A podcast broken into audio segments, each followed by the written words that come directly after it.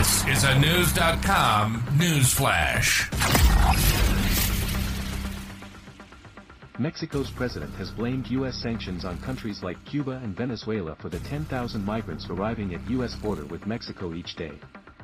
At a press conference on Monday, October 2, Andres Manuel Lopez Obrador drew a direct parallel to U.S. immigration policy in Latin America and the influx of migrants currently being reported, Knewz.com has confirmed. Lopez Obrador said about 6,000 migrants per day had crossed into Mexico from Guatemala over the past week, the Associated Press reports.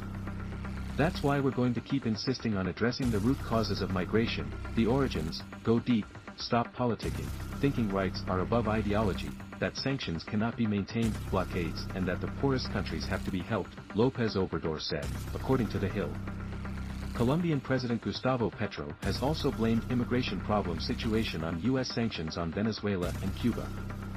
The U.S. has sanctioned both countries in response to what it believes to be suppression of democracy, which Lopez Obrador has asserted has more to do with ideological differences, rather than to uphold human rights. He stated that sanctions and blockades cannot be maintained. Venezuelan migrants claim that the difficult political and economic situation of their country has forced them to leave their home and travel through Mexico on the way to the U.S. border.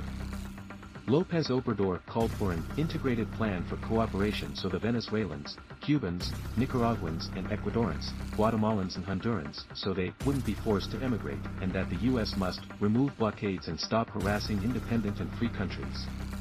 Lopez Obrador further criticized the U.S. for aid going to Ukraine that he claims should be spent on economic development in Latin America. It's more, a lot more, what they authorize for the war in Ukraine than what they give to help with poverty in Latin America and the Caribbean, he said. While Mexico has previously condemned the Russian invasion of Ukraine, they have adopted a policy of neutrality when it comes to the conflict and continue to source COVID-19 vaccines from both Russia and Cuba, according to the Associated Press.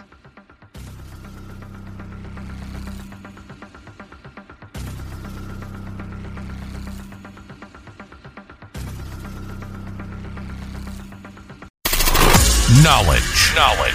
Unfiltered. Unfiltered. Knewz.com. Knewz.com. Knewz.com. News.